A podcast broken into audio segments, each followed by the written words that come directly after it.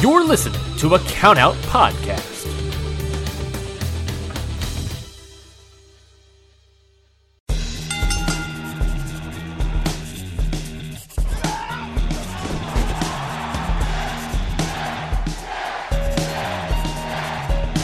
Hold one, arm drag. Don't tell me,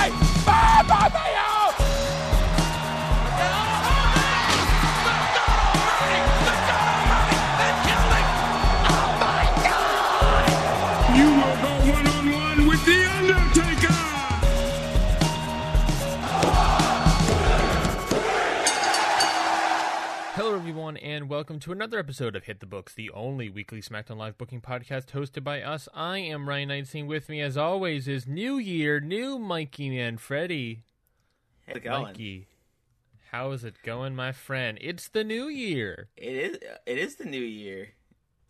It's the New Year, folks. It's 2019, which means only one thing. Mikey, do you know what that one thing is? What's that? We have another podcast episode. All right. 2019 is going to be shaping up to be the year of Hit the Books, Mikey. I'm calling it now. I'm calling it now. Yeah, I think it's going to be a big one for us. I am very much excited for what we have on the horizons. Me as well. So subscribe and stay tuned, folks. Mikey, do you have any New Year's what's it called? Resolutions? That's what it's called. Get back on track with my wrestling. I used to never miss a SmackDown or miss an NXT, but I have been slacking lately. Oh yes, you've been pulling double duties at work. Yeah, two jobs makes it hard to get time to watch wrestling. Yeah, it's that constant equation of oh man, fun versus work and count in money for all of those. Yeah, I need to catch up on my backlog here of SmackDown. Well, I'll tell you what you need to watch. Raw, for the past couple weeks, skip it. Who cares? It's true. Even then, the past 2 weeks or so, maybe skip as well. SmackDown, you can watch most of it.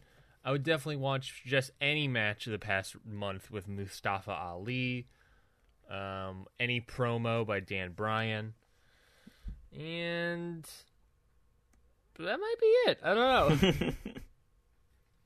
I don't know. Well, let us get into this pre-show, Mikey, and it's a very quick one, but because I just want to talk about it real quick. I referenced last week with the new math that I did to figure out the rankings, so I just wanted to give you the. So I gave it to you at Clash of Champions, what it is. We're going to do it after every pay-per-view. But I just wanted to update you and the audience about, what this new math entailed and what this new math created in terms of different results of who is in our top 10 or bottom 10. Gotcha. So just like the fresh start era that is WWE, we have a new fresh start era when it comes to figuring out what our audience likes and dislikes. Which I guess also is very much in line with WWE's Fresh Start era. So, for instance, after or before Clash of Champions, or around Clash of Champions, I forget where I wrote this, our top 10 and bottom 10 consisted of the following. Top 10 being Seth Rollins, McIntyre, Styles, Lynch, Sheamus, Mysterio, Nakamura, Cesaro, yep. Cesaro, Kevin Owens, and Dan Bryan as number 10. And then bottom 10 was Primo, Lana, Epico, Alexander Wolfe, Sin Cara, Tamina, Liv Morgan, Sarah Logan, Scott Dawson, and Dash Wilder. Bummer. So, with this new math and 1 week of the show, which shouldn't really change much, we got a couple different people on these lists, and some people fell off these lists. So let me go through it. Mike, you want top 10 or bottom 10 first? Give me the bottom 10 again. I like saving the top 10 for a big reveal. That's fair. Bottom 10, our new bottom of the barrel is Alexander Wolfe. I think what's attributing to that is he is 0-2, I believe, still. So he is like along with Harper. They're both 0. Actually, I think Harper's 0-3, but Harper is like he's been a good feud. Whereas Sanity, Alexander Wolfe, Eric Young are both 0-2, but they're much lower on how the booking score is. Sanity is fairly high. Okay. Top third, I would say, on the Excitometer. They are almost dead last on the booking meter. Oh, bummer. So what that tells to me is that people like Sanity but don't like how we're using them. That makes sense. Yes. So maybe we can do this better. Above Alexander Wolfe, we have Primo, then Lana, then Epico, then Tamina. Tamina fell down a couple spots, or actually just one spot. Eric Young is new to this list. Okay. That's not great, but okay. Similar reasons to Alexander Wolfe. Eric Young has an 0-2 record, but he is essentially... He is essentially the exact same reason why Alexander Wolfe. High excitometer, low booking, low ranking in terms of his record. Okay. Above Eric Young, we have Liv Morgan. Right. Then Bayley, who is new to this list. Oh. I mean, I guess that's fair. No one's really ever been excited about a Bayley booking. Mm-hmm. Which is very disappointing. It is. We need to do better there. Then above Bayley is Sin Cara. Sin Cara goes up a little bit in this ranking. Okay. And then Sarah Logan. Mm. And that rounds out the bottom 10. The Revival, both Dawson and Wilder are off this list. So that's good. That's good, I guess. But yes, Eric Young. That was that was probably their mini feud with the Usos, I'm assuming, brought them up there. Mm-hmm. Exactly. That is exactly what happened. So Dawson Wilder out, Bayley and Eric Young are in. So that is something that we need to work on. These are our trouble areas, folks. Our trouble areas of these people we definitely do need to use better. So do you want that top 10 now, Mikey? Yes, give me that top 10. Number 10, Cesaro. Fell down a couple spots. Fell down 2 spots. Okay. I mean, that was probably due to injury. Yeah. If anything, the injury helped separate Sheamus and Cesaro a bit, which is interesting to watch. Number 9, Shinsuke Nakamura fell down 2 spots. Oh no! Also, not Knock America. Knock America. Well, no longer Knock America. He's not our United States champion. It's Rusev America. Yeah, he is not as bad as Sanity. But he does have that issue where he has a fairly good excitometer, but then a middle of the road booking meter. So he's also one of those. I think at some point I would love to figure out the difference for some people between their excitometer and their booking meter, because obviously Sanity, if you have a really, really high excitometer and a really low booking, that means to me that. That difference is saying that, the audience does not like how we're using Sanity. Yeah. So I would love to take the time out one day and try to figure out that stuff. Number eight is Sheamus, who also fell down a couple spots. Okay. New to this list, number 7, Finn Balor. All right. Let's go, Finn Balor. Number 6, Dan Bryan, up several spots. Ooh, Dan Bryan moving up in the world. Mm-hmm. Above him at number 5, Becky Lynch, down 1 spot. Okay. I mean, we haven't been using her. I feel like we haven't used her since the pay-per-view, so. Mm-hmm. Becky Lynch got hit hard at one point, and I believe, let me double-check where it was, yes. So Becky Lynch got hit with this math hard a little bit, where she fell down in several places. For instance, let's look at Survivor Series and the booking and how the audience voted in that. Our initial result was a 4 out of 4 for Lynch versus Rousey. Okay. But there was a proponent of people that believed it was not a good decision to have Becky Lynch win, apparently, because she also got a couple of votes in the one category. So yeah, that was kind of wild. Yeah. I was definitely surprised by that. This math brought that 4 down to a 2.8. Yeesh. So both Rousey, of course, and Becky ate a little bit of a bullet there, because they both went down because of that, definitely. Yeah. Which is disappointing. But the fact that Becky Lynch has maintained, essentially, she's gone down one spot, shows me that she is still a star, despite something like that. I mean, we knew that already, right? I guess that's true. Number 4, Kevin Owens. Up from number 9 all the way up to number 4, Kevin Owens. Man, imagine how much higher he could have been if he was Captain KO. That, I mean, honestly, he could have. He could have gone higher, maybe. Or at the same time, maybe the fact that he was suspended allowed him to stay this high on the ranking. That's another thought. That's true. Because maybe he would have gotten some 1s and 2s in booking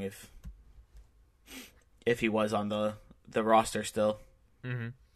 And then I'll just lump them all together. At number 3, 2, and 1, we have Styles, McIntyre, and Rollins. Though 3 of them all maintain their position on the leaderboard. Yeah, I mean, that's fair. I feel like every match they've all had together has been, like, super crazy hype and has gotten pretty good booking scores as well, because I feel like we're very protective of Drew McIntyre and Seth Rollins specifically. Oh, yeah. I'm very protective over Drew McIntyre. I know you are. Like I am with Kevin Owens or Adam Cole. Oh, yeah. You can easily see here that, like, yeah, Seth Rollins, McIntyre, and Styles are easily our top cream of the crop, as Macho Man would say. Ooh, the cream of the crop. Ooh, a macho impression. It was not good. Okay, well, let's move on from Macho Man and become Booking Boys. Booking Boys, the Bookie Boys. Is it too late to change the name of our podcast? Let us hit those books, Mikey. Yeah, let's do it. Last week was our Christmas episode. Merry Christmas. We said Merry Christmas last week. There's no more Merry Christmas here. Happy New Year? Yes, we can do Happy New Year, which means maybe we should do another match between Sanity and English and Elias, where instead of Christmas carols, they're singing songs about the New Year. every week we need them to sing. They just need to defend the idea of the New Year. You're telling me you don't want Aiden English out in a diaper? He's the New Year's baby. I would love that. The episode started out with AJ Styles walking everyone out to SmackDown Live and wishing everyone a Merry Christmas. He talks about the Beat the Clock Challenge and how he's excited about his new possible opponent at Royal Rumble, and he decides to stay for the next Beat the Clock Challenge match on commentary, which that match was Dan Bryan versus Seth Rollins. It ended up being a time limit draw due to the fact that Drew McIntyre came out and attacked Dan Bryan, causing the match to end in that time limit draw, like I said. After the match, Drew McIntyre stared down AJ Styles, and we didn't say it in the show, but I'm certain that he would have pointed at that WWE Championship, just like he did many months ago. Mm-hmm. Back to the beginning. Number 3 segment was English and Elias performing Christmas carols because they love Christmas. Yay, the Carol Boys. The singing tag team, the caroling crap team. Oh, there's no alliteration that helps in there. You try. They are interrupted by Sanity, who come out, destroy Elias' guitar, stomp on Aiden English's elf hat, and essentially say that they're coming out and they're Grinches about Christmas. You would think that maybe the holiday they love celebrating is Black Friday because of all the chaos that ensues. Yes, definitely. But it is English and Elias who get the last laugh when they defeat Sanity in tag team action. Following that, in another Beat the Clock Challenge match, Shinsuke Nakamura defeats... No, actually, he doesn't defeat The Miz, because that match ends in a time limit draw. Mojo Rawley tries to get involved to help The Miz, but Mike Kanellis stops him, and this match ends in a time limit draw. Again, that time limit being somewhere around 3 minutes. So all these people got to defeat each other in 3 minutes. That's a tall order. It's a very tall order. Next up is Charlotte Flair versus Lana, the finish being Flair poking out Lana's eyes, then rolling her up and holding her tights. Flair picking up the victory here, another dirty tactic. Mm-hmm. Next up, in a Miracle on 34th Street fight, it is Mojo Rawley versus Mike Kanellis, with, of course, it being Christmas, Mike Kanellis picking up the victory. Okay. And finally, in our main event... Finn Balor versus Roderick Strong in a Beat the Clock Challenge. Finn Balor, using the power of a Krampus demon, yes, is able to defeat Roderick Strong in under 3 minutes, beat not only Strong, beat Drew McIntyre's time limit to go on and be the number one contender for the WWE Championship at the Royal Rumble. Nice. Let's go, Balor.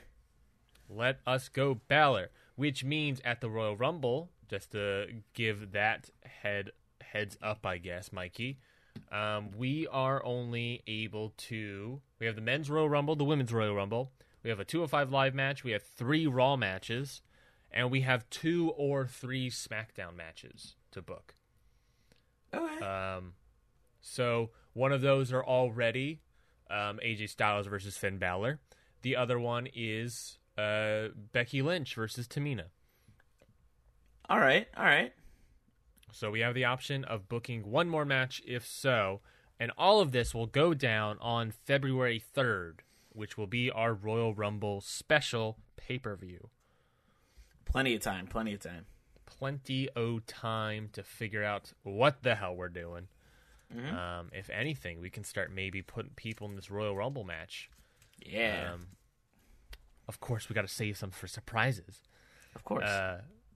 But yeah, we can definitely start doing that. So let us finally start booking this card. It's show number 3 following Clash of Champions. Mikey, do we got any ideas? What can we do here? Let's see.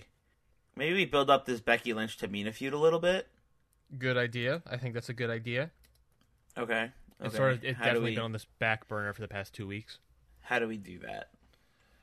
The initial question is that they're both sort of faces right now. Yes. Tamina and Becky are both faces. So I guess the initial question is, do we turn one? I don't think we do. I don't think we have to. Yes, I don't think we have to either. But it is a thought I have, of course, as a possibility.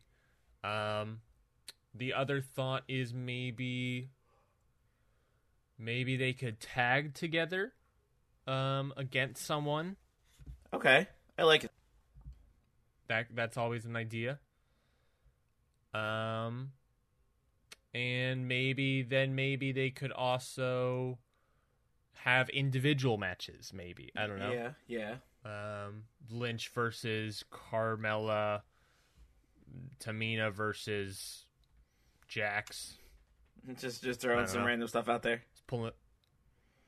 Mm-hmm. Just throwing spaghetti at the wall. So those are all the quick ideas that I had, I guess. I kind of like them in a tag match together. Yeah, I think that was the only one that really had any real meatballs attached to that spaghetti. Okay, so them in a tag match together. I also like that idea. Against whom? Good question. I mean, the easy answer is the Country Club. Yeah. But we could also do, which would be interesting, Charlotte Flair and Nia Jax. Let's do that. Yeah, how about like that idea? Charlotte Flair and Nia Jax. Ooh. And Bayley could be involved somehow. Okay, I'm into that. Okay, let's write that down then. We got Becky Lynch and Tamina. That sort of feels like it may be our main event. I agree. I also feel like we should probably have a segment earlier in the show deciding, you know, that this is going to be a thing that's happening in our main event. Mm-hmm. We could figure that out and decide on that soon. But yes, so I guess right now I'll just slot this in our main event spot. Yes. Becky Lynch and Tamina versus Nia Jax and Charlotte Flair. How do we open? I guess maybe we open the show with something that involves Becky Lynch and Tamina. And then obviously Nia Jax and Charlotte Flair, and then we turn into a tag match and Teddy Long comes out and he's like, "Hey, you're all against The Undertaker" or something. It's a tag match, playa. Yeah. So maybe that's our show opener as well, is something about this that we can lead into the main event being such. Yeah, I agree with that. Just to set it up a little bit, that's a good idea. Okay. So what should we do in that show opener then? I feel like it's open up the show with Becky. I was going to say the same thing, yeah. Because who doesn't like a good man segment to open the show? Good point. That's a weird saying. Yeah, no, it did. It does sound weird, but I got it. As in non-wrestling terms, it's like, that's weird to say. Becky Lynch opens the show. Becky Lynch, the man, opens the show in a man segment. Then, what is she doing? What is she talking about? Talking about how she's ready to take on all comers for her title, I guess. Something like that. Like, I don't care who I'm facing at Royal Rumble. I'll beat them down, too. Something, just her being badass, and I'm sure she'll spout out something great. Mm-hmm. It doesn't matter. She's doing self-promotion, essentially. Yeah. Self-promotes herself. Saying that she'll take on Flair, she'll take on Carmella, she'll take on Nia Jax, she'll take on Bayley, she'll take on Tamina. She doesn't matter who. Doesn't matter who, doesn't matter when. She'll defend her title to the very end. Nice. Thank you. Okay, and then what happens? Who comes out next? I want to say Tamina. Mm-hmm. But also, I don't know if she would. Would she interrupt a promoing Becky as a face? Yeah, that's my initial thought. That is a thing. Would she do that? Mm-hmm. Is the Tamina character? I mean, part of me feels like Nia Jax and Charlotte Flair come out at some point, either separate or whatever. Mm-hmm. And then Tamina comes out, but it could go either way, I guess, is what I'm saying. I think I like Nia Jax and Charlotte coming out, and then Tamina being like, "Sit down, you're not next in line. I am. Move over." Mm-hmm. You lost. Embrace that loss. Yeah. You lost. Get over it. I'm the number one contender. Mm-hmm. She's not being like, braggadocious about it. She's just sort of like the whole storyline with Flair is that like you have to like embrace those losses, and Flair is obviously not really liked it. Yeah. So she's using any way she can to win. Nia Jax also lost at Clash of Champions, granted not by pinfall but anything, but by disqualification by Bayley. Okay. I agree. Flair and Nia Jax should come out. Is it together? Is it separate? I think it's separate. So who comes out first then? I feel like Jax. Probably maybe? Jax, considering she just had the title shot. Yeah, so Jax comes out, if anything, and says that their match, that she still deserves a title shot because their match ended disqualification and not by her pinning Becky Lynch. Yeah. She never actually lost to you, Becky. Mm-hmm. Because, yeah, that's simple enough because she never actually lost. Which isn't fair, which is fair. I guess that's a good reason. Also, since Nia got attacked, she actually won that match. I just realized. Mm-hmm. She technically won, but Becky kept her title because champion advantage. Yep. Which is interesting. So maybe not lost. Jackson Gunn says that she still deserves a title match, or deserves a title match because she because their match ended in DQ, not with her pinning. What if Lynch? This kind of gives me a thought now that you said that, with like the whole Nia being like, I never actually lost at what was it, Clash of Champions? Correct. What if instead of Becky opening the show, it's Nia, and she's saying all literally what she just said, and then Tamina comes out and is like, well, get over it because you're not the number one contender or whatever. And then Charlotte comes out and she's like, nah, that title belongs to me. It belongs on the queen. And then instead of a tag match, we get a triple threat match with number one contendership on the line. Whoa. Between Charlotte, Nia, and Tamina. Whoa. Okay. That's interesting. And Becky is on commentary or like watching the match on the side. Yeah. That's interesting. I think I like that. I think I like that. And then easily we could, do like a tag match or something next week. You know what I mean? Yeah. Oh, interesting. Okay. I like that. Okay. Okay. Because I do like that. I do like that tag match, but I do think we should save it. Mm-hmm. Yeah, that is something that we can maybe do at any point. And maybe we could throw Bayley in there, with versus someone else. You know what I mean? Like it can almost be a 6-woman. Yeah. Okay. That's just an idea, obviously. No, I like that. So Nia Jax comes out and said she still deserves a title match because their match ended in DQ, not with her pinning Lynch. Then Flair comes out and says that she is the rightful. And says that she is the rightful winner, I guess. The rightful number one contender. Yeah. Because she is the queen. Easy peasy. She's the queen. What if? And she beat Tamina 2 weeks ago. Yep. She. I think I feel like Charlotte Flair is her heel character now. Is dirtiest play in the game, but also like this disillusion of like she doesn't like now it's like she doesn't even like her brain as now like instead of embracing losses, she is now gotten to this point where she sort of snapped and being like disillusioned where she's not even like thinking losses exist. Yeah, she's like that's not even a thing. I don't. She's lose. Like I'm the queen. Get out of my face. Mm-hmm. She's like, I don't lose. It's like, well, you lost all the other things. It's like, what are you talking about? The dream has no memory of that. Of course. That perfect. So Nia Jax comes out, then Flair comes out, then Tamina comes out.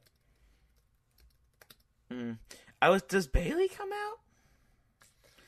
Maybe make this triple threat a fatal 4-way? Oh, that's interesting. Would Bayley come out and like try to get involved here? Oh,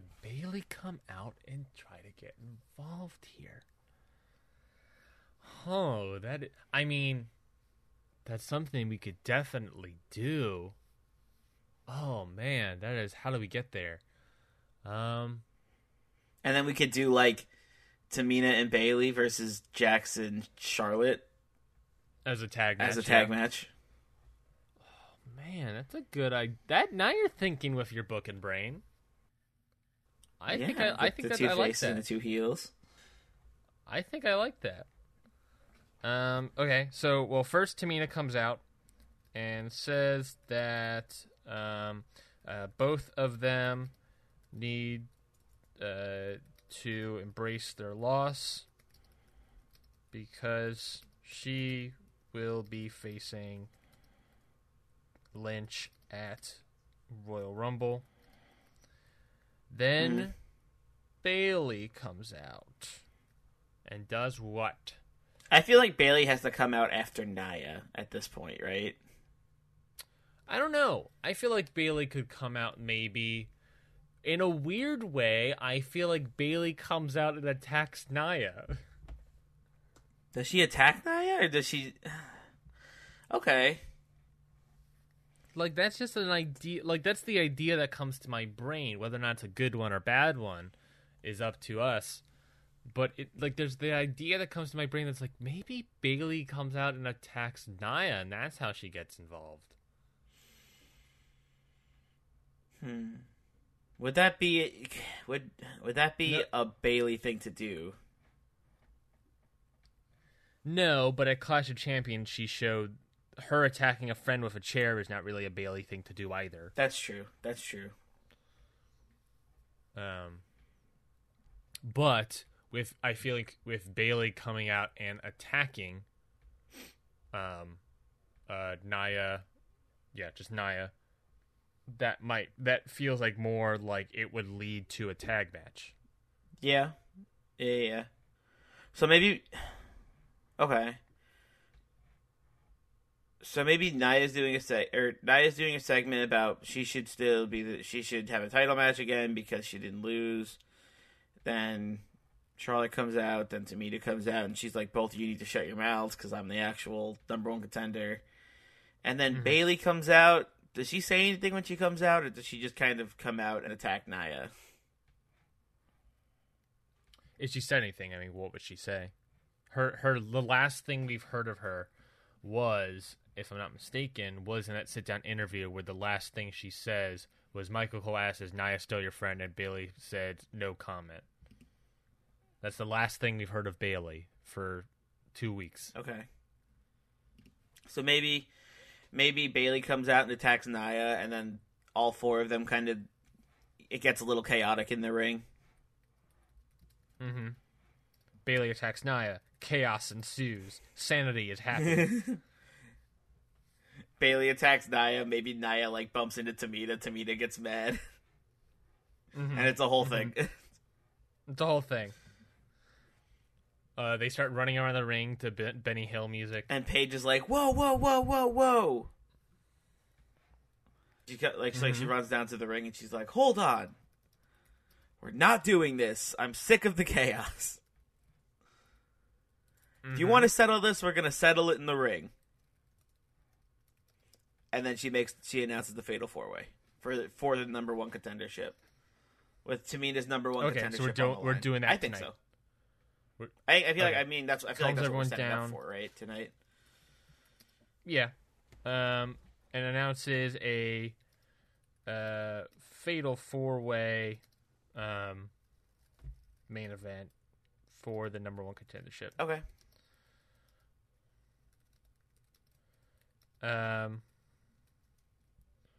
I feel like there's some sort of backstage segment with they never really do it in WWE, I feel like, but I feel like there's some sort of backstage segment with Tamina going up to GM Paige and be like, yo, you can't just put my number one contendership that I won on the line like that.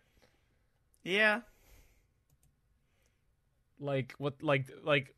In any of these scenarios, I'm always like, I feel bad for the person that is the number one contender because it's like, well, now they gotta win it again. Yeah, it's a tough one, but I don't know.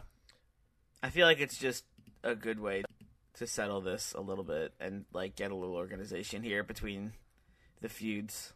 Mm-hmm. No, I agree. No, yeah, they all have.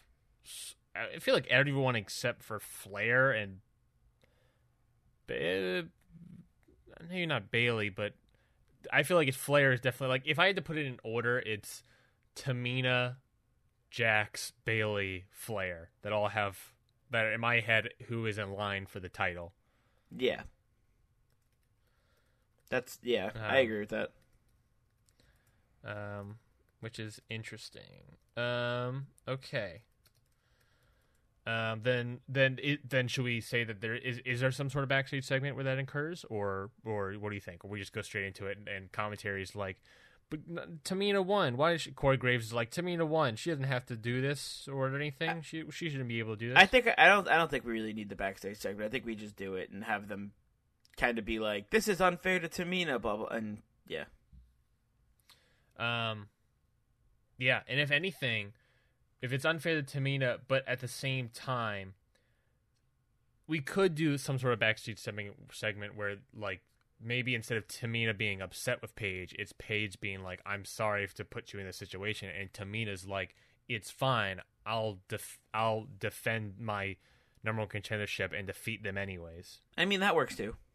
And they could, even then, they could talk about that on commentary. Well, I don't know if they can talk about that commentary. Maybe they need that backstage segment to do so. Mm-hmm. What do you think? Yeah, I think it's a good. It's weird, right? Like, you want the backstage. There's apprehension there. Yeah, like Mikey. You kind of, like, I want the backstage segment, but also I kind of don't, because it's kind of like us calling ourselves out a little bit, you know. Yeah, but at the same time, yeah, no, I completely get that it is us calling ourselves out a bit. But in these sort of situations, I put myself in the audience.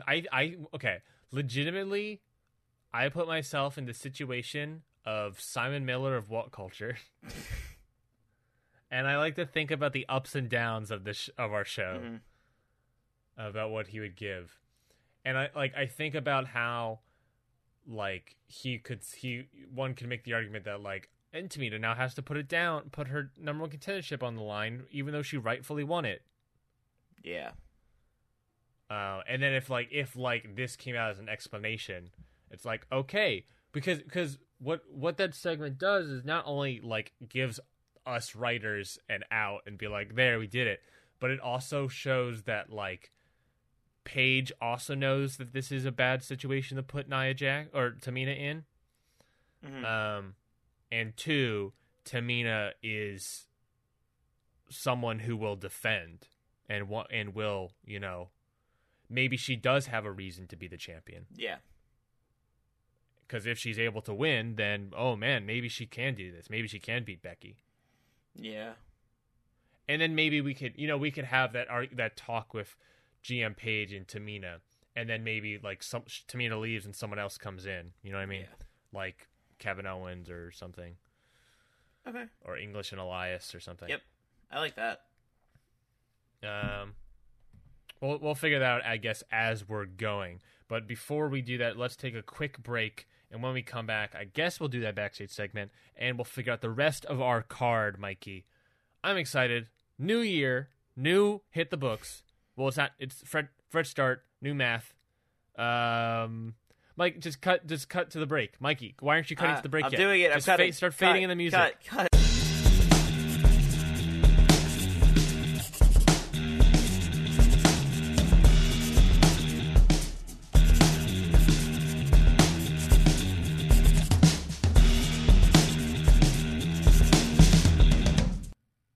And we are back. Mikey, during this break, we talked about some additional things we can possibly do.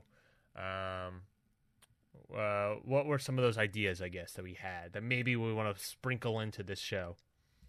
We had a possibility of Drew McIntyre and Finn Balor, because Drew is mad at Balor for beating his time. Mm-hmm. I believe we were thinking about doing something with the bar, maybe trying to find the number one contenders, possibly. Yeah, which was a tough one, because we already have a number one contenders match here. But then also, if we do like a tournament or something, we just had a beat the clock challenge. Yeah, tournament sort of sorts. Yeah, you're right. Also, I feel like we do that all the time though. Tournaments are easy to figure out number one contender, and they're good for booking. They're good for getting people on the show, but it's also like we do it all the time. Yeah. Oh, okay, maybe at some point we could just do like a triple threat tag team match for number one contenders at some point. Mm-hmm. We'll talk about it. What were some other things we had ideas for? Maybe a Owens Mysterio, like a little way to stoke the flames there. Mm-hmm. And I think that was it, right? We also had an idea for Sanity. Right, we want to put Sanity on show to something with them and English and Elias. Yeah, maybe make that a feud. Yeah, well, we could either make that a feud or make that the fight for number one contendership for the tag titles. Okay, I don't think that because I think if anybody should be in that match, it should be the Usos. Or what about this as a new tag team? Oh God. Okay. Heath Slater and Bray Wyatt. Why?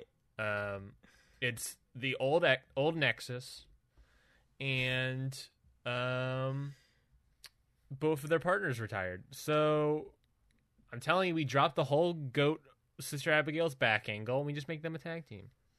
That sounds miserable. And have them face two 10-year-olds at WrestleMania. And then have them still lose.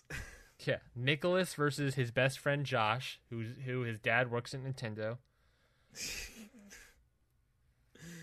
Very good. But yeah, Sanity, English and Elias, though with no normal considership, just some sort of feud that we can do on the build up to Royal Rumble. Okay, I like that. Okay, so we have a couple ideas. Oh, I also feel like we should maybe announce some participants in the Royal Rumble. I agree. I'm gonna look up a little bit real quickly about who was announced last year because they don't announce everyone, obviously. Yeah, I mean, yeah, clearly. I'm gonna see how many like SmackDown or Raw people get announced. Okay, so what idea do you want to do first, Mikey? We also have that backstage segment idea floating around as well. Yeah, I think let's try to work in the Sanity angle here. Okay, so how do you want to do that? Maybe after that whole thing with Paige and Tamina, if we do that, even we could have Sanity come in and be like, "We want singing tag team because they beat us last week, and we want revenge," or something like that, along those lines. Mm-hmm. It's weird that they wanted revenge when they were going after the idea of Christmas. Yeah, but then they lost, so it's like now they're mad they lost. Mm-hmm. They want another shot at English and Elias. Those Christmas loving fools. Those caroling idiots. Mm-hmm. And okay, so yeah, so Sanity come in and want a match with English and Elias. Does GM Paige give it to them? Yeah, why not? Fair enough. I feel like there's no reason not to. Did she give it to them for tonight? Yeah. Okay. But she's like, sure, so GM... you could have them. Sure, you guys can get your hands on them. We'll put you guys in a match tonight or whatever. But it's next. Yeah. So see, there it is. So you better be ready. There, take that, heels. I guess. Got them. And do you know where we should put them? Where? Do you have any idea where we should put that match, Mikey? Could it be in match 3? Or match 2? Will it be in match 3? Yeah, it will. Where else would it go? It's a tag team match. English and Elias versus Sanity. Which members of Sanity? It was last week. It was Young and Dane. Young and Wolfe. Young and Wolfe sounds like they're picking up the victory today. Let's give them the win today. Okay. Let's give Sanity a win. Sanity wins. Okay, Sanity win. Who pins whom? Or what is the finish of the match, I guess I should say. I think Dane maybe outside breaks Elias's guitar to distract Elias. Ooh, Dane breaks Elias's guitar outside. Okay. And distracts Elias, and then Elias is like, "Oh no, what have you done?" And then he gets pinned somehow. He gets like he hits a finisher or something. Mm-hmm. Dane breaks Elias' guitar. Elias gets distracted.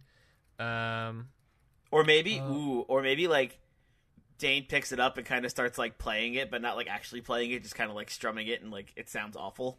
Mm-hmm.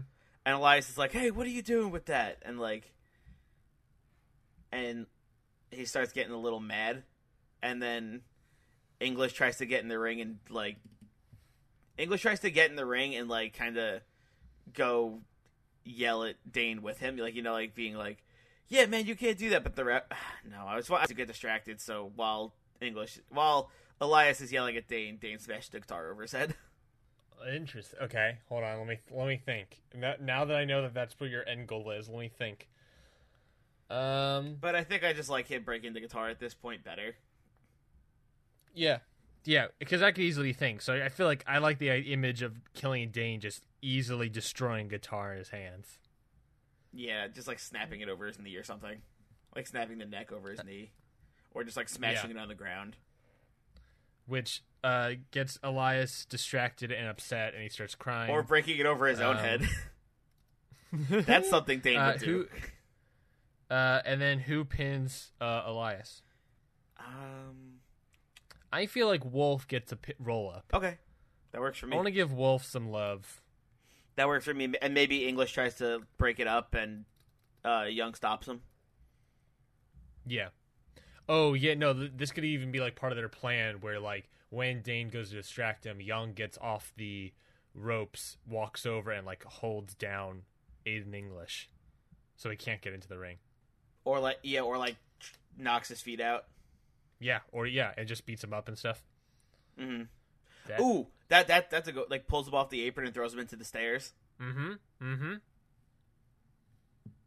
Okay, I think that works. I think that all works. It's like numbers, strategy, and chaos.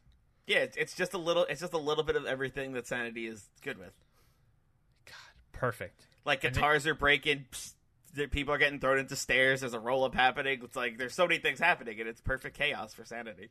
Mm-hmm. Sanity get the win. Okay, that is that. Looking at this Royal Rumble card, this was the people that were announced. It was essentially the match card for last year. It was for the men's Royal Rumble. It was 1, 2, 3, 4, 5. 10 people were announced out of 30. Okay. Those people being how many? That's Raw. Oh, God, I don't remember who was on SmackDown or Raw last year at the Royal Rumble. Who was on whose brand? But yeah, it was 10 people in the men's, and then like 2, 4, 6, 8, 10, 12, 14, 16, 17 in the women's. Okay. So we can announce as many people, I guess, as essentially we want to. Yeah. But obviously not that much. Okay. Maybe there's a way to look at the Raw roster and we can announce randomly, you know, a couple people from the Raw roster. I'll do that. I'll figure that out for next week. But we can announce some SmackDown people this week. Yeah, that sounds good. Okay, so who would we like to announce from SmackDown to represent the Royal Rumble? Who do we say? Rollins, right? Definitely. Or do we save that and like give him like a big entry into it? I feel like he's a big star. Like I'm thinking from the perspective of like selling a pay-per-view, having Rollins already announced should be an idea. I think that could get us some pay-per-view buys. I agree. I think like, as in terms of participants, not who should be announced tonight. I think it's just like McIntyre, Bryan, Lins, like just not our entire card, but like basically our entire card. Let's announce like who will answer this. If we haven't done any Raw people, who should be the first person announced for this Royal Rumble? That's the question. Part of me does say Drew McIntyre. I was thinking the same thing. Like I was thinking along the lines of Drew McIntyre, Seth Rollins, like one of our bigger like excitometer stars. Mm-hmm. Yeah, I can get behind Drew McIntyre though. Had the threat of him building already, you know. Oh yeah, yeah, yeah. McIntyre enters the Royal Rumble, easy. Yep. And that could be done in, you know, any like sort of backstage segment thing. Yes. Maybe. Do you think that's it? Do we announce anyone else? I feel like that's a good solid start. Yeah, I mean, Drew McIntyre, I feel like, is a big boy, big name for the pay-per-view, so I think it's good. Okay, we'll do that. McIntyre enters the Royal Rumble. That can go anywhere, I guess. Well, then that may be a good transition. Then let's talk about maybe doing something of McIntyre Balor this episode. Okay. Do we have any ideas for that? Do you want to just throw him in a match? We're just straight up to make it McIntyre and Balor. I mean, I don't see why not. Balor, like McIntyre's met.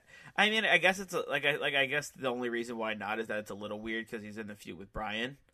But I think McIntyre would be mad enough at Balor for beating him that he's like, all right, let me get my hands on you. Mm-hmm. Come here. Let me fight you. Mm-hmm. Maybe we should have just one thing right before the match about. Okay. What about before the match happens? Interview with Balor about how does it feel to be the new number one contender? Mm-hmm. And McIntyre interrupts. Is that what you were going for? Yeah. That's what I was thinking. Yeah, it is. It is an interview with Balor talking about how it's gonna be the excitement, too sweet or whatever. I don't know. Hey, remember when these guys were in Bullet Club? Some fan pandering. Yeah.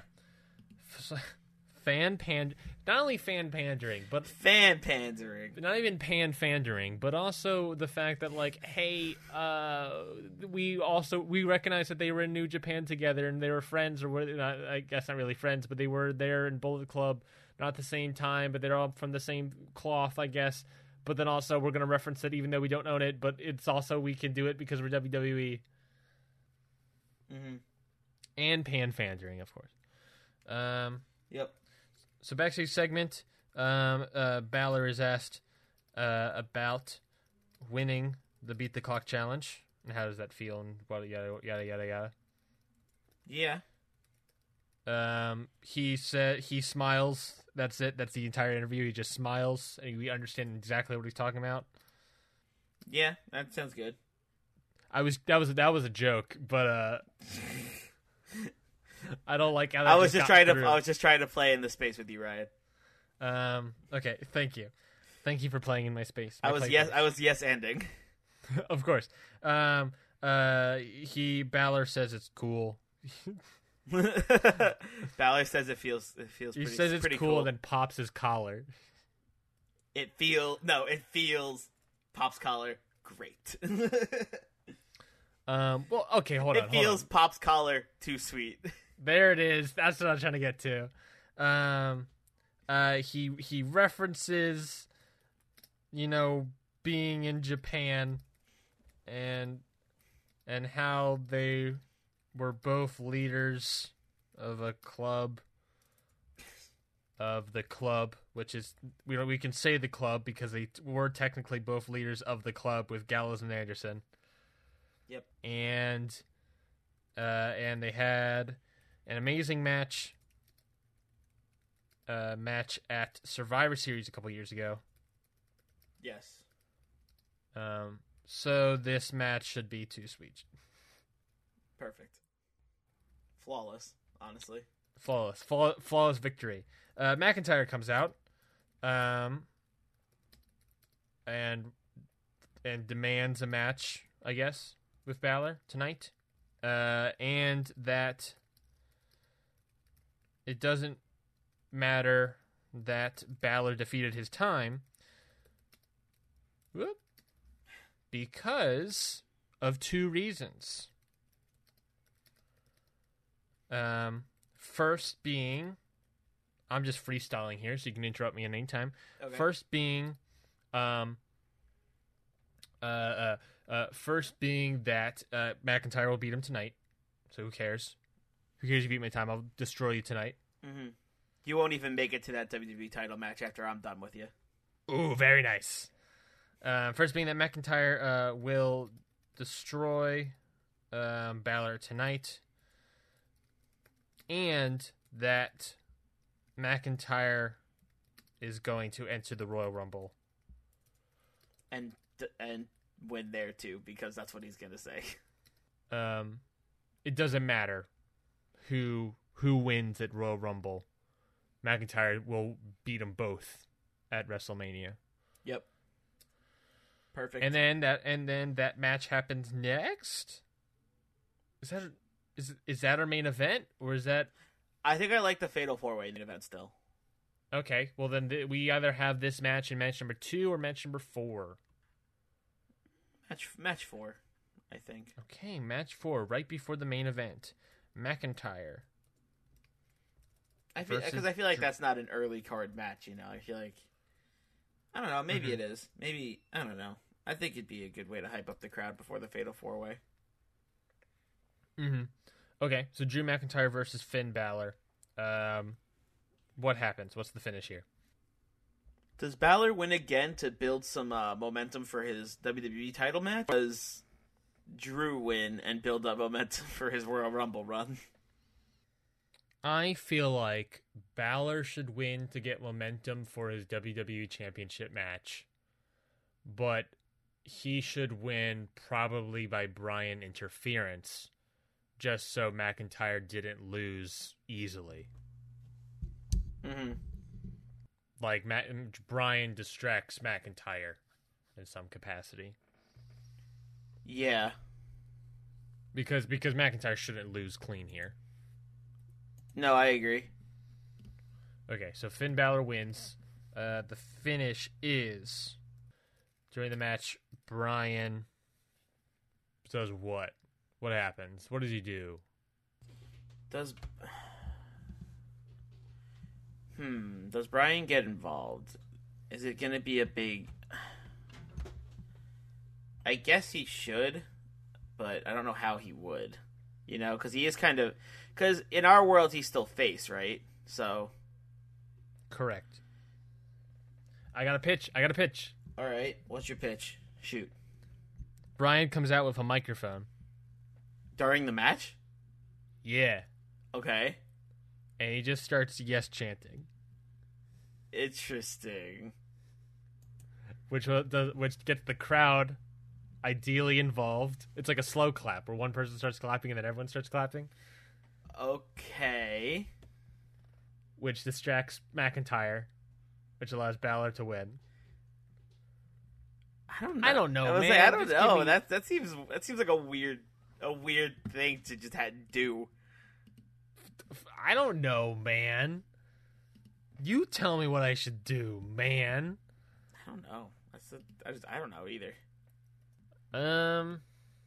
So you got any better ideas? Well, then maybe we'll come back to it. Let's come back to it then. Yeah.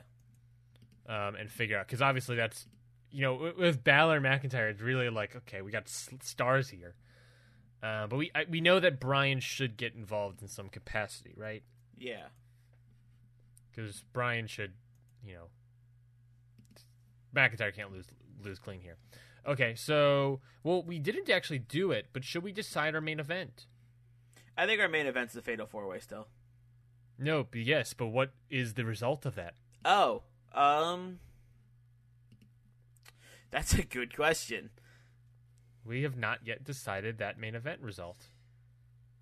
I'm thinking, my brain immediately goes to Tamina or Bayley. Okay, why is that? Because I feel like Tamina just won it, and I feel like my feeling for Tamina winning is like she just won it, and she beats all odds to keep it, and it'll be like a good way to build her up before the Royal Rumble, and be like, all right, not only that, but also telling Paige that she can and defend it, and she will defend her opportunity. Yeah, and then she defends it successfully, Mm-hmm.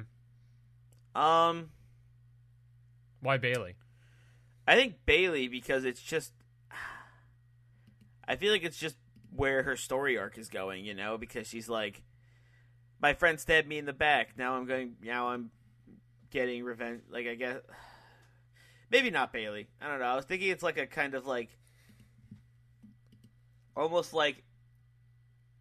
surpassing Nia in a way, because she was always like, because according to Nia, she was like the one why the bear hugger is always lost, and I feel like she was always in Nia's shadow, and I think winning number one contendership here is a good way for her to surpass Nia. Good point. But I feel like I want that to happen in like a bigger moment, a big moment we have no idea what we're going to do there, but a big moment like that is a great argument for why Bayley should win the Royal Rumble. That's true. And if she does, the final two should be against Nia, almost. Yes. I like that. Again, I also think there's an argument for Flair. But that would be a great argument and moment for Bayley. Mm-hmm. Of why she should do that. Yeah. So maybe Tamina should be in this one. Tamina wins it. Yeah, I was also thinking Charlotte because of how she's been doing anything she can to win, Mm-hmm. But I also don't want another Charlotte Becky match because I don't want that stale. Yep. So I think Tamina beats the odds here. Yes, Tamina defeats the odds. And also, yeah, by defeating these odds, it's like, I hope that like this shows that she could easily maybe be an actual threat here. Mm-hmm. She's not just a Jinder Mahal who won a tournament, had the match, and won the WWE Championship. Yeah, she's defending. She's a real player here. She's defending her contendership for the title. She hasn't even won the title, and she's already being a defending champion, kind of. Yep. So that is cool. So how does Tamina win? I feel like Tamina wins by Flair trying to do something but ends up not getting it. Like, what do you mean? I have no idea. Oh, what about this as a spot? Can I pitch you this as a spot? Okay, go. Charlotte Flair hits the natural selection on Bayley, let's say. Okay. I don't know if it doesn't really matter. She hits it on Bayley. Charlotte Flair puts her feet on the ropes. Ref doesn't see it. 1, 2, and then the person that interrupts it is Tamina, and how she interrupts it by pushing Flair's feet off the ropes. What about her pulling Flair through the ropes?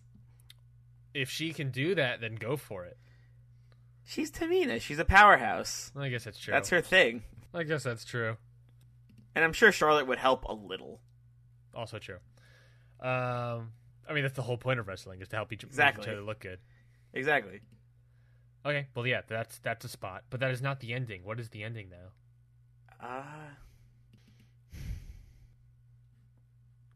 That's a good question. How does Tamina pick up the win here? How does Tamina pick, and who, and on whom? That's the ultimate question, is who does she pin to pick up the victory here? Yeah. Who does she super kick in the jaw?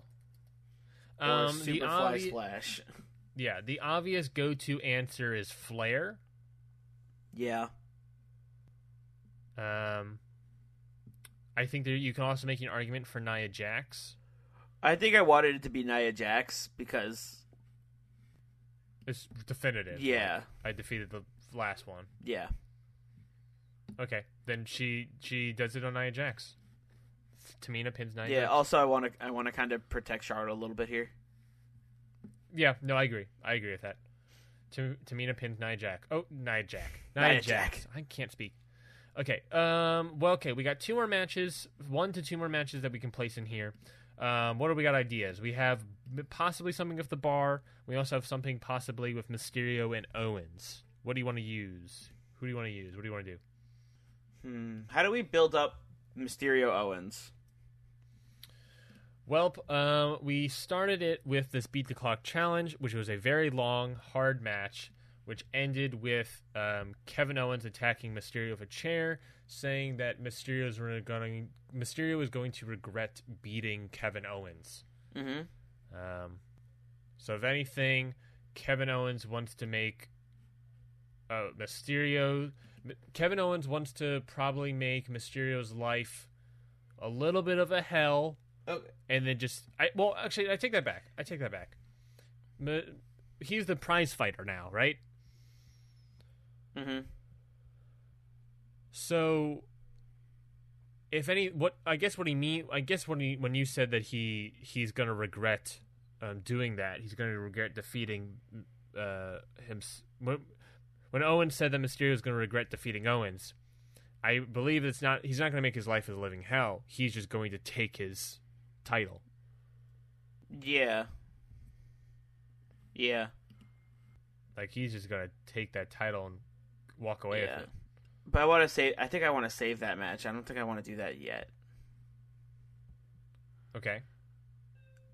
I was thinking maybe we get a Mysterio match. With someone, and Kevin Owens interferes, but instead of like getting in and interfering and like attacking Mysterio, he walks over to where the United States title is and just kind of picks it up and it's just like looking at it and he's like polishing it like with his arm and he's like, "This is gonna be mine soon," and he's like just like yelling about how it's gonna be his, and Mysterio's distracted and he ends up losing the match because Owens came out and distracted him. Is that at all an idea? Where where Kevin Owens just walks away with it? I was thinking that a little bit. Like, he, like, just grabs it, kind of, like, looks at it, polishes it up, and just kind of starts, like, walking away with it. I just like that idea. He's more of a nuisance that way. Exactly, but that's not really, like, a prize fighter thing. That's, like, a prize stealer. Yeah, he's not fighting for it. He just exactly. He kind of like. I feel like he's more of a person who would want to fight and like. Even though he's a heel, I feel like he'd want to fight and win it. Mm-hmm. So I don't think he would just straight up steal it, but I think he would play mind games. Okay. So he walks out during a Mysterio match, and just like mimes whatever, saying like announced that like will be his. Mm-hmm. Just you wait, Mysterio, and then whatever the match. Why would he mime? He's freaking Kevin Owens. Let him pick up a mic. Good point. Let's talk straight to Mysterio while he's in the middle of a match. Good point. Oh, hold on. What, you poo-poo my Dan Bryan coming out with a mic during the middle of a match, and then you have you're saving it for Kevin Owens. That's why you did this. No. I know it. You don't know your games. I just feel like that's more of a Kevin Owens move than a Dan Bryan move. You've been playing the Nintendo Switch this entire podcast, haven't you? No, I haven't been, actually.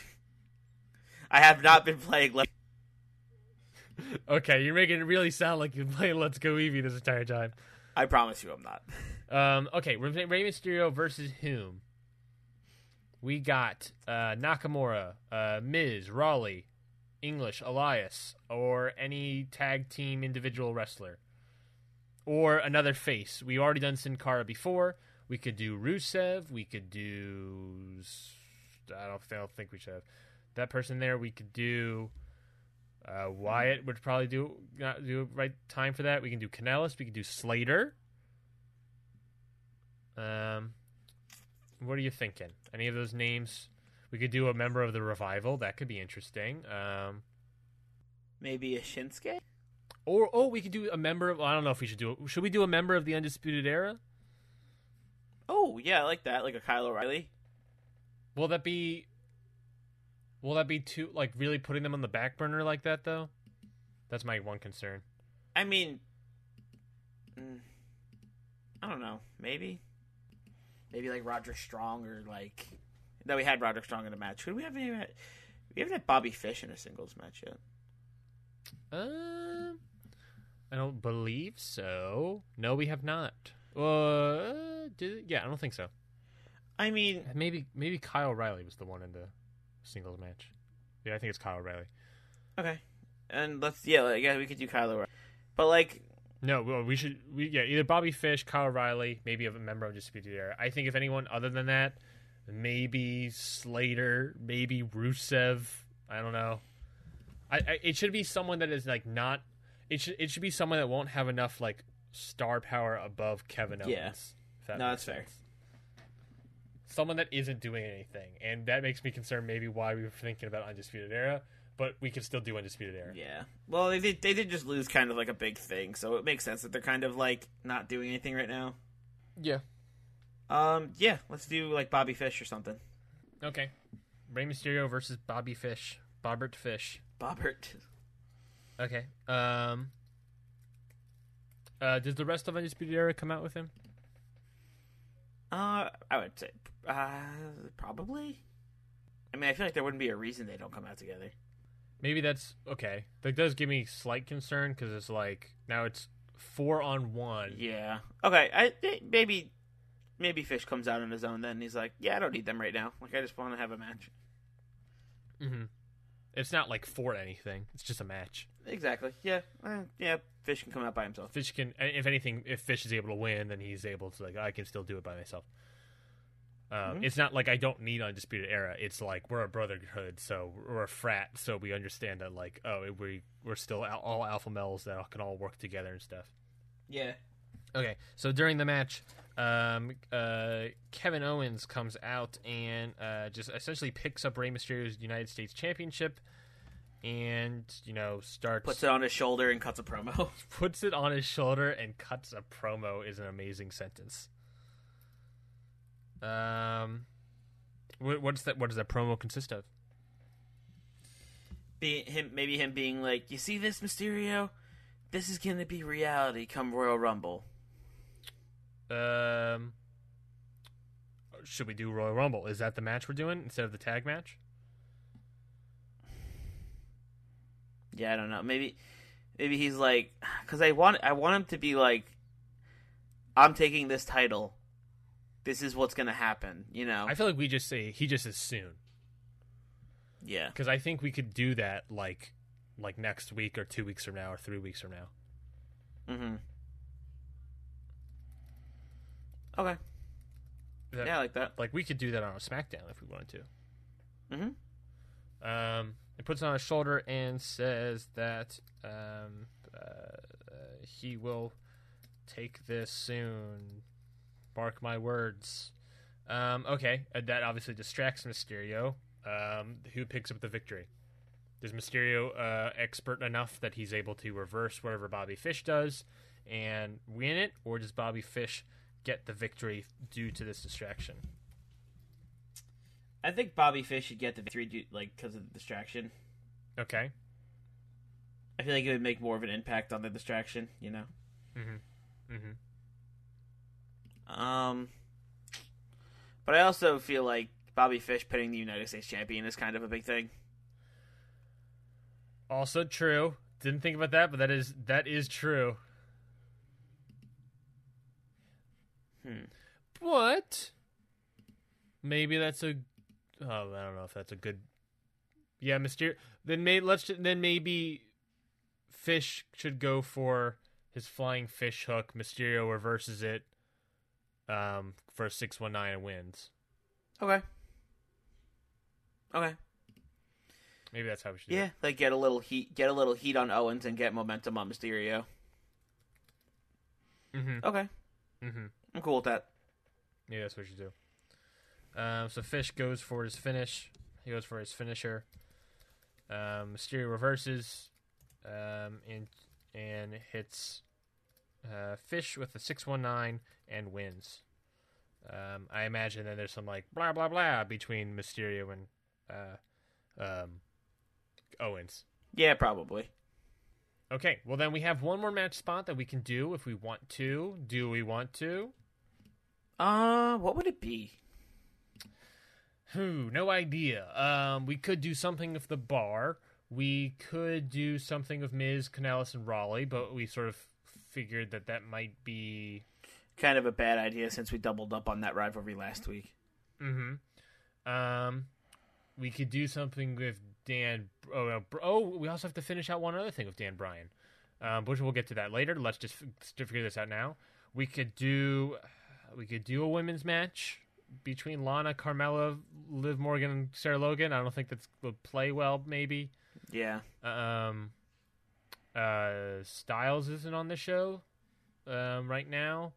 Maybe Styles versus someone, but that might be too much with Finn Balor already doing a thing. Mm-hmm. Or maybe Styles on commentary for the Balor McIntyre match. Maybe that's something to consider. We'll get back to that because we actually haven't given the finish of that match yet. Mm-hmm. I don't know. I mean, I don't know. It could be really anyone. Yeah. We could just have like a single match and someone wins, and maybe it is an Undisputed Era match. Adam Cole, Kyle O'Reilly versus someone. I was gonna say the Usos, but if we want to get the Usos to win, then the Usos should win that, and I also don't want Undisputed Era to lose. Yeah, I feel like Bobby Fish losing is like enough. Mm-hmm. Maybe it's Adam Cole versus Heath Slater, Sin Cara, Rusev. I also don't have Seth Rollins on the show, but it's definitely our undercard, whatever it is. Yeah.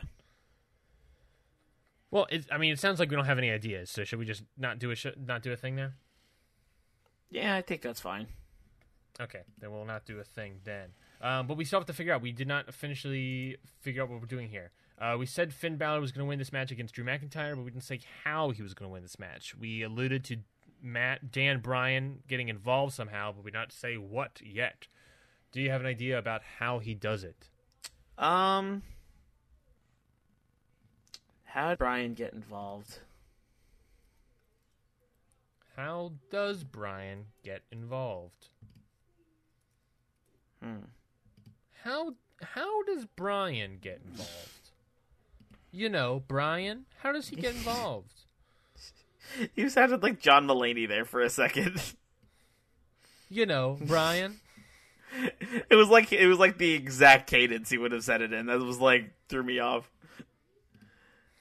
Perfect. Beautiful. You know, Bryan. Yeah, exactly. Okay. How does Bryan get involved? Does he just attack McIntyre with his punches? With his punches. I don't know. That would make Finn Balor lose, though. The referee is distracted. An easy out. Okay, let's see. Let's look. How did McIntyre get involved in last week? He came out and attacked Bryan when the referee was distracted.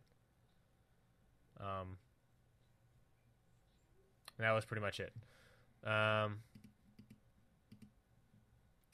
And yeah, so I mean, that's something you could easily do. Yeah, maybe the ref gets distracted and Drew McIntyre is going up on the top rope and Bryan like pushes him down, mm-hmm. which sets up Balor for the coup de grace.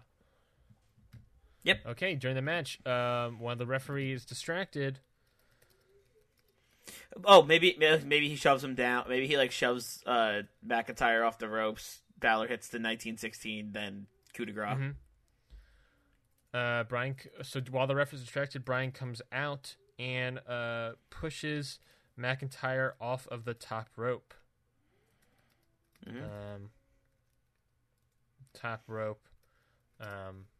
Balor does his moves and wins.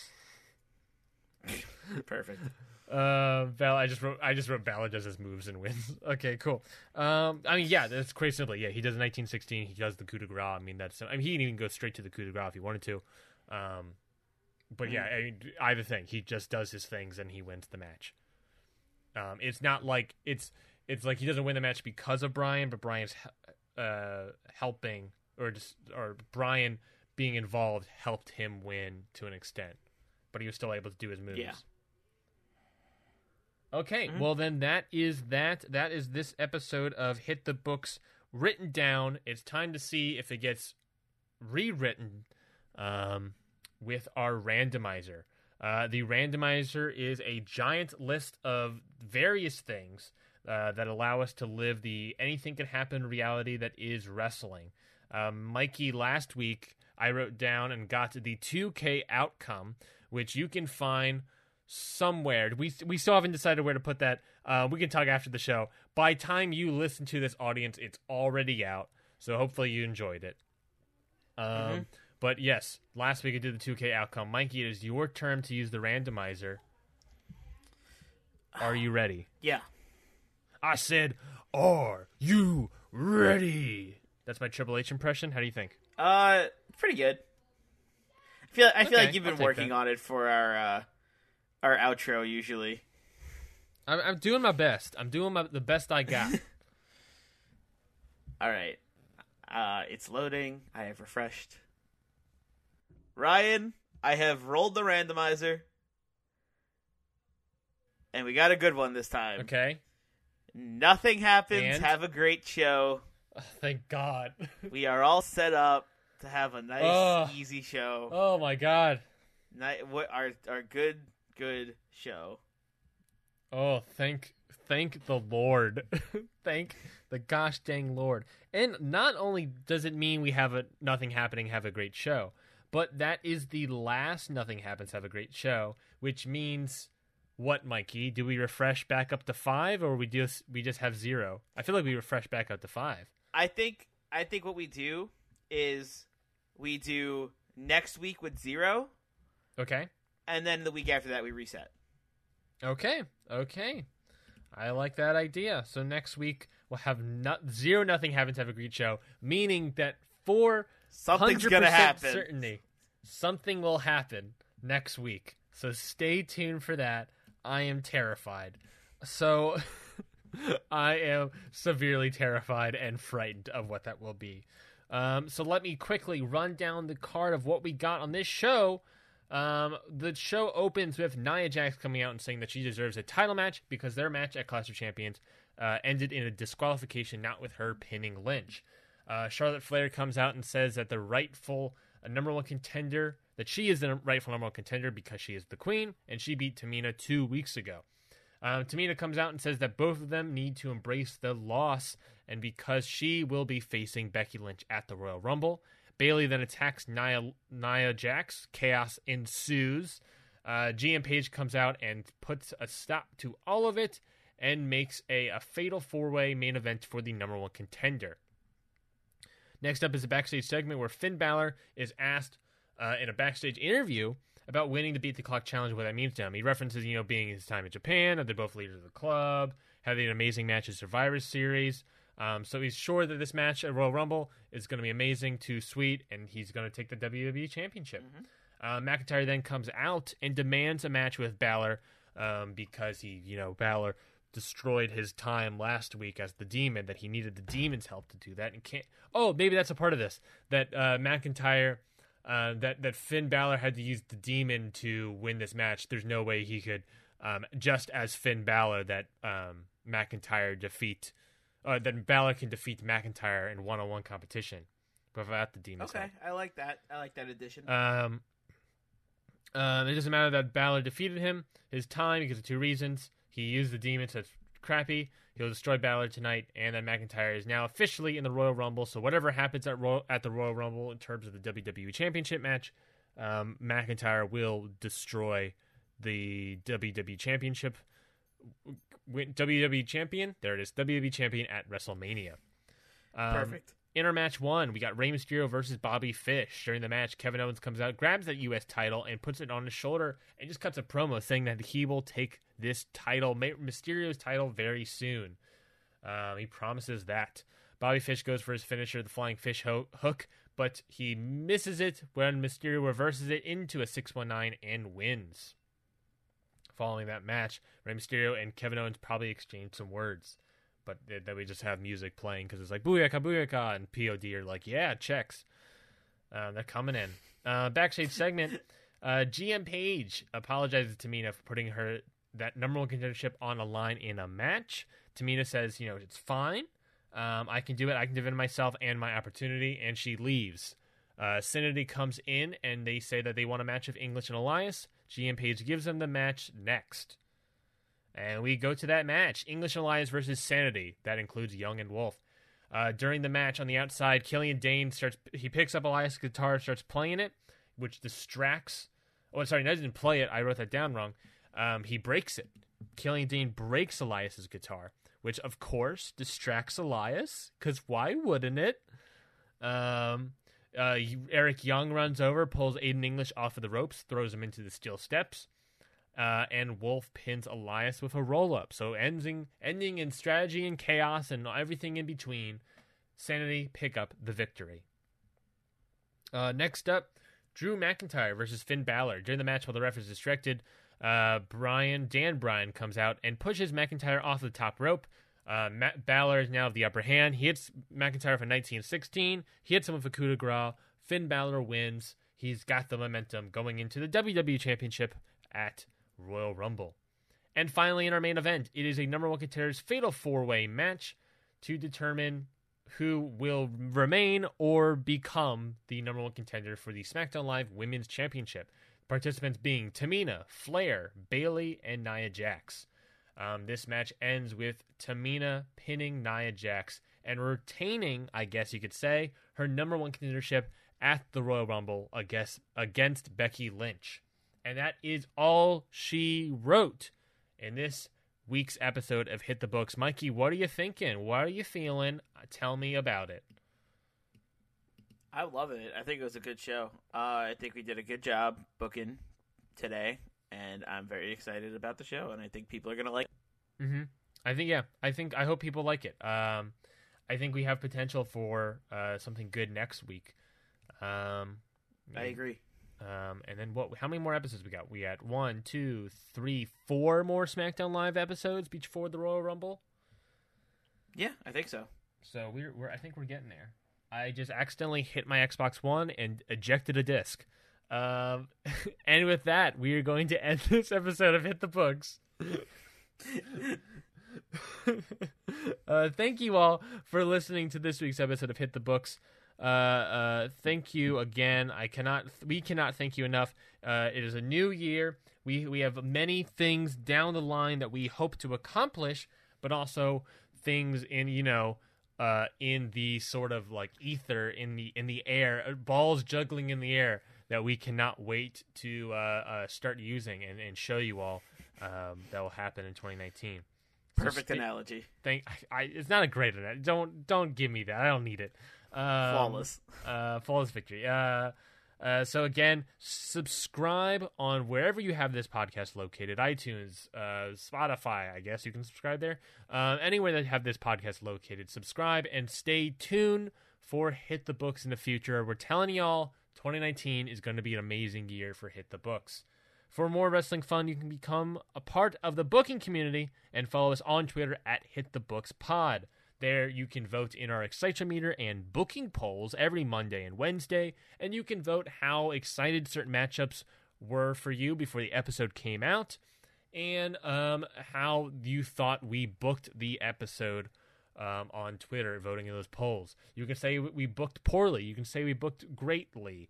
All of that determines how we see our show being, and helps us really decide where to go next and what to do and how to maybe fix some storylines and people and all this stuff. I mean, look at that. Sanity is near the bottom, and now they have a win, and now they're in some sort of feud of English and Elias. So maybe that's good. Maybe that's good. Maybe we're looking at eventually down the line Sanity being tag team champions. Who knows? Maybe it'll build them up. Maybe it'll build them up. Build them up, baby. And that can only be done by you, audience members, voting every Monday and Wednesday on Twitter. At Hit the Books Pod on Twitter. Again, that is at Hit the Books Pod on Twitter. If you have any ideas of what to add to a randomizer, you can also tweet them at us at Hit the Books Pod on Twitter. Just tweet them as at us in that tweet, and we'll plop that into our randomizer. It could be good, it could be bad, and anything between. As long as it doesn't like completely destroy us. I mean, you can still destroy us, but I mean, we'll really figure out what we're doing. Have a little bit of mercy, please. Please, just a tiny bit of mercy. Until then, Mikey, we've got two words for you.